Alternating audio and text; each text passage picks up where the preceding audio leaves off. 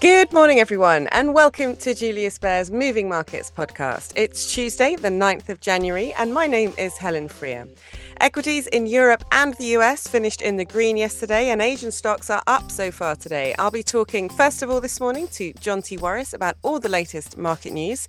And I'm also joined today by our head of research in Asia, Mark Matthews, and I'll be asking him for his thoughts on Asian markets, specifically India, China, and Japan.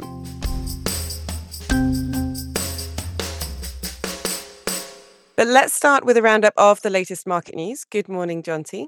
Good morning, Helen.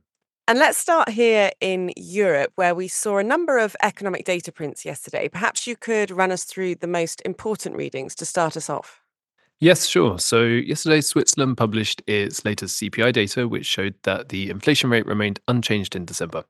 And year on year, Swiss consumer prices rose 1.7% in December, marking the seventh consecutive month in which inflation has stayed within the Swiss National Bank's target range of 0 to 2%. And this comes as the Swiss franc is approaching its multi year highs versus many of its currency peers. The SMI had a good day yesterday, closing up 0.4% and is one of the few indices in Europe in positive territory so far this year. Okay, and staying in Europe, we also saw some more positive news regarding investor sentiment in the Eurozone. What can you tell us there? We did, yeah. Yesterday we saw data out which showed that investor morale in the Eurozone improved for the third consecutive month in January to its highest level since May 2023. Uh, Sentix's investor sentiment index for the Eurozone rose to minus 15.8 points in January, up one point from December, but was below expectations. So, by and large, good news, Helen, but the poll did highlight Germany, Europe's largest economy, as a pocket of particular weakness with a decline in sentiment among German investors. Okay, now you've just mentioned Germany. I saw that German industrial production data has also just uh, come in this morning. That's right, yes. Uh, following on from yesterday's quite lackluster data where German industrial orders rose less than expected in November amid weaker demand, this morning we saw German industrial production data which showed a monthly drop of 0.7% in November, which is more than analysts expected. This comes as Germany's ailing economy is experiencing a bumpy start to the year, with farmers launching nationwide protests against government plans to cut diesel subsidies and train drivers planning several days of strikes over wage disputes. The German economy was the weakest among its large Eurozone peers last year, as high energy costs, feeble orders, and record high interest rates took their toll. And today's data really suggests that its economy, which remains in recession, Helen, is continuing to shrink further. Okay, now tell me about the US. How did US stock markets fare yesterday? Yes, well, stocks saw something of a reprieve from last week's sell off in trading yesterday, as big tech stocks rallied following a number of product announcements from giants like Apple and Nvidia ahead of the CES Consumer Electronics Show tech event, which kicks off in Las Vegas today. The Nasdaq Composite gained 2.2% yesterday, which was its best day since November while the S&P 500 gained 1.4% and the Dow Jones was up 0.6%. And it was Nvidia that led gains among chip makers as it closed at a record high yesterday after it unveiled new AI chips designed for use in PCs. Meanwhile, Boeing's shares plunged a further 8% after the Federal Aviation Administration ordered US airlines to temporarily ground more than 170 of its Boeing 737 MAX 9 jets. In fixed income, yields continued to push lower yesterday, with the yield on the 10 year now at 402 and the yield on the interest rate sensitive two year at 437. The US dollar index was down 0.1% after gaining 1% last week, and it was the Japanese yen here that led gains versus the dollar. Gold finished down 0.8%, but off its worst levels. Elsewhere, WTI crude settled down 4.1%, more than erasing last week's gains. And Bitcoin futures were up 6.8% yesterday on news that a number of investment managers disclosed the fees that they plan to charge for their proposed spot Bitcoin ETFs, which suggests another step towards possible approval this week by the SEC. Okay, uh, let's move over to Asia now. Do you have any news to report there? Yes, well, inflation will certainly be front and center this week with CPIs out from the US and China later this week. But overnight, we did see inflation data out of Tokyo, a city so large that it's used as a proxy for all of Japan. Consumer price gains in Tokyo slowed for a second straight month in December in a sign that cost push price pressures continued to ease. Core CPI prices rose 2.1%, just shy of the Bank of Japan's 2% target, which will take some pressure off the central bank in terms of rushing into exiting its ultra loose monetary policy at its next meeting on the 23rd of January. And equity markets over in Asia are faring pretty well today, I see. Can you fill us in? Yes, Asian stocks are indeed having a good run today. Japan's Nikkei was up 1.2% and closed at its highest level since March 1990. Australian and New Zealand markets closed up just shy of uh, 1%, and India's Nifty 50 index is also back up around 0.9% after a correction of 1% yesterday.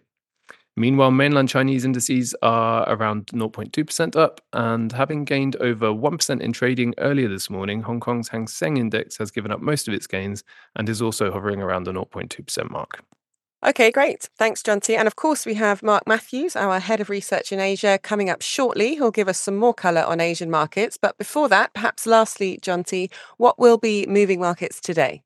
Well, in terms of economic data, later this morning we'll see Eurozone unemployment data for November, where expectations are for an unchanged rate of 6.5%. And Poland's central bank will be making its latest interest rate announcement this afternoon, where expectations there are for a hold at the current rate of five and three quarters of percent. And the futures board shows that US equities look set for a slightly negative open in the red later today. And that's about it from me for today, Helen. Excellent. Thank you very much, Jonti, for the great roundup this morning. Thank you, Helen. Now, Mark, really good to have you on the podcast today. Good morning, firstly. Thank you, Helen. Good morning to you. So, according to our market outlook for 2024, we are bullish on emerging market equities, excluding China. And within emerging markets, we particularly like India. That's actually where we have the highest conviction at the moment in the emerging market region. Why is that, Mark? Helen, uh, let me just uh, preface what you said by saying we are bullish on emerging markets over the last, next 12 months, basically because rates are coming down and dollars not going to get stronger, and they have lagged. But I can tell you from 30 unfortunate years of experience, because I built my career on these markets, that they're not good to invest in.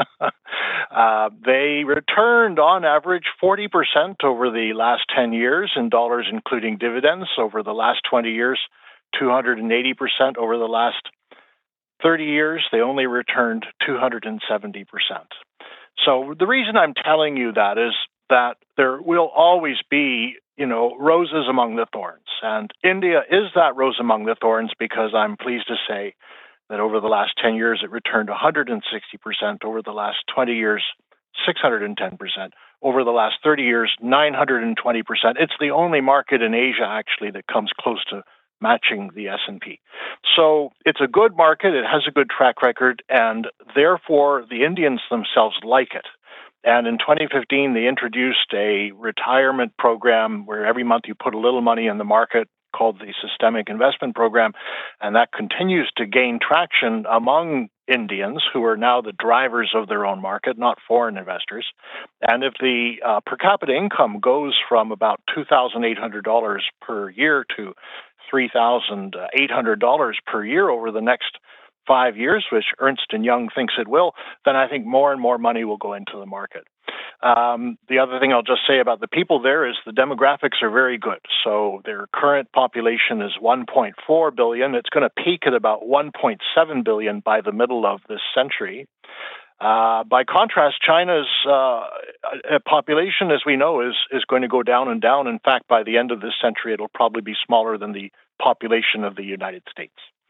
And so, because of that, there's a lot of investment into India. For example, Apple announced they want to take their global manufacturing production, which in India now is only 5% of the total, up to 25% because they can see the demand in that market.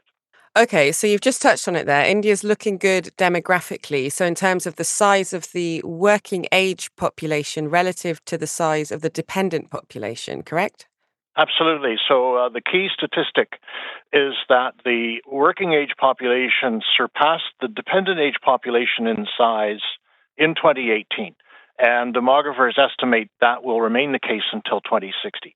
If you just think about it intuitively, when there are more people working, when there are more people creating GDP than people sort of taking from them, that's a very nice place to be. And if we look back in history at various other countries when they sort of passed that golden point, Japan in the early 60s, uh, Korea in the mid 80s, um, China in the early 90s, uh, the next 10 years were generally very good for those countries.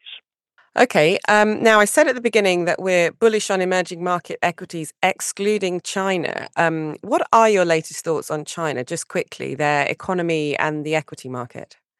Um, with the economy, I think they are in a balance sheet recession, to coin the phrase from the famous economist Richard Koo.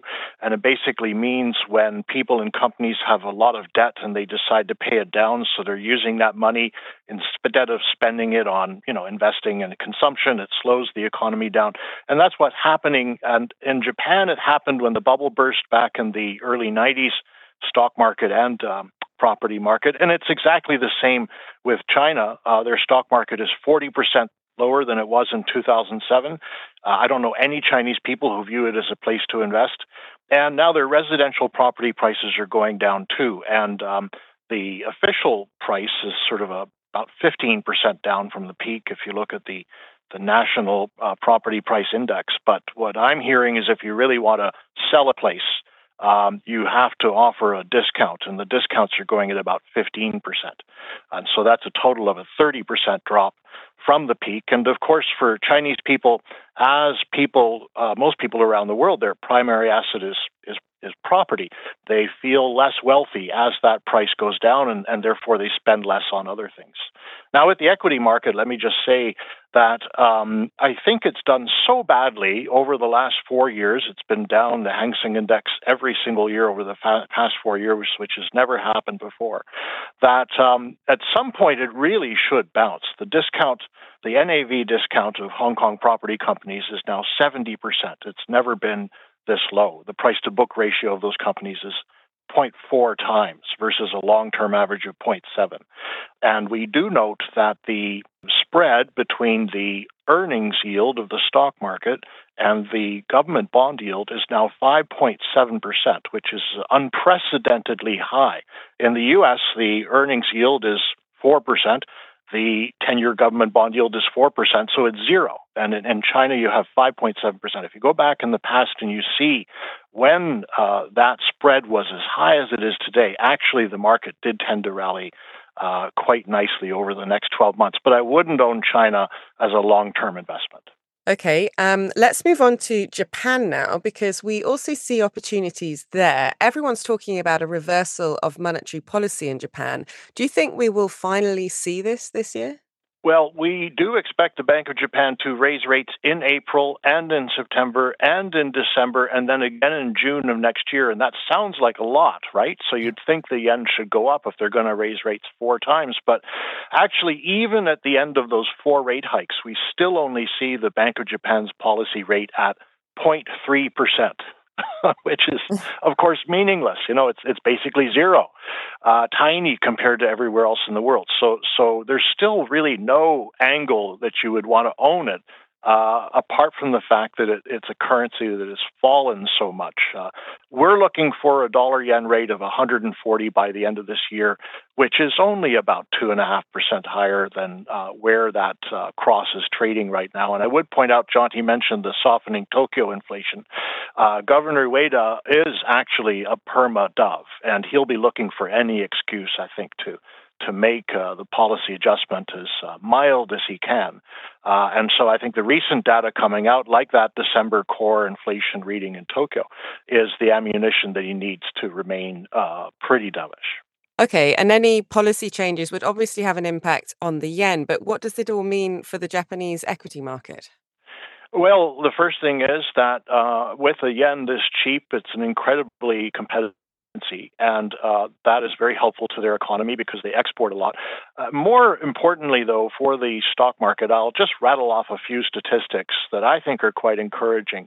Um, if you think things are changing in Japan, dividend payout ratio in the United States 70%, Japan it's 30%. Buybacks as a percent of market cap in the US 3.5%, Japan 1.4% of listed companies trading under book value in the US, just 4% of listed companies trade below book value. In Japan, it's 50%. Uh, I could go on and on, but uh, basically, uh, in Japan, uh, now things are starting to change. And uh, I don't want to stigmatize, but they are a consensual culture. When something becomes a trend, people usually follow. And there is a trend of increased buybacks, increased payout ratios. Um, companies uh, basically uh, divesting. Uh, for example, Toyota is selling off some of its major assets, uh, Denso and um, uh, KDDI. Uh, they're also buying back their shares. So I don't precisely know how to explain what's happening. It might have something to do with the new generation or the fact they've got a big hostile neighbor right beside them. their allies are all very far away. Uh, but their allies are looking to diversify high end supply chains, and, and that includes into Japan. Japan Exchange putting big pressure on companies to reform. Uh, Warren Buffett buying stakes in companies he rarely buys out outside of the United States. And of course, uh, on top of all that, people trying to find alternatives to China. So, so you put it all together, and I think it's still going to be a good market to invest in this year. Okay, wonderful. Thanks very much, Mark. Really good to hear your latest insights this morning. Thank you. And that is all for today. Thank you again to my guest this morning, and thank you all for tuning in. If you enjoyed today's show, don't forget to subscribe and please also leave us a review on whichever platform you like to listen on. And do join us again tomorrow when Bernadette Anderko will be your host and she'll be speaking to more of our colleagues about what is moving markets. Have a great day, everyone, and bye for now.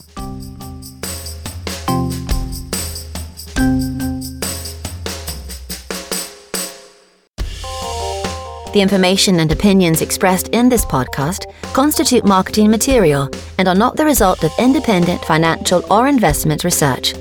Please refer to www.juliusbaer.com forward slash legal forward slash podcasts for further other important legal information. Beyond Markets is a weekly podcast where Julius Baer experts and external speakers discuss some of the latest market developments. They share their key research and insights on today's ever changing economic landscape and present practical advice. Search for Beyond Markets on your favourite podcast player.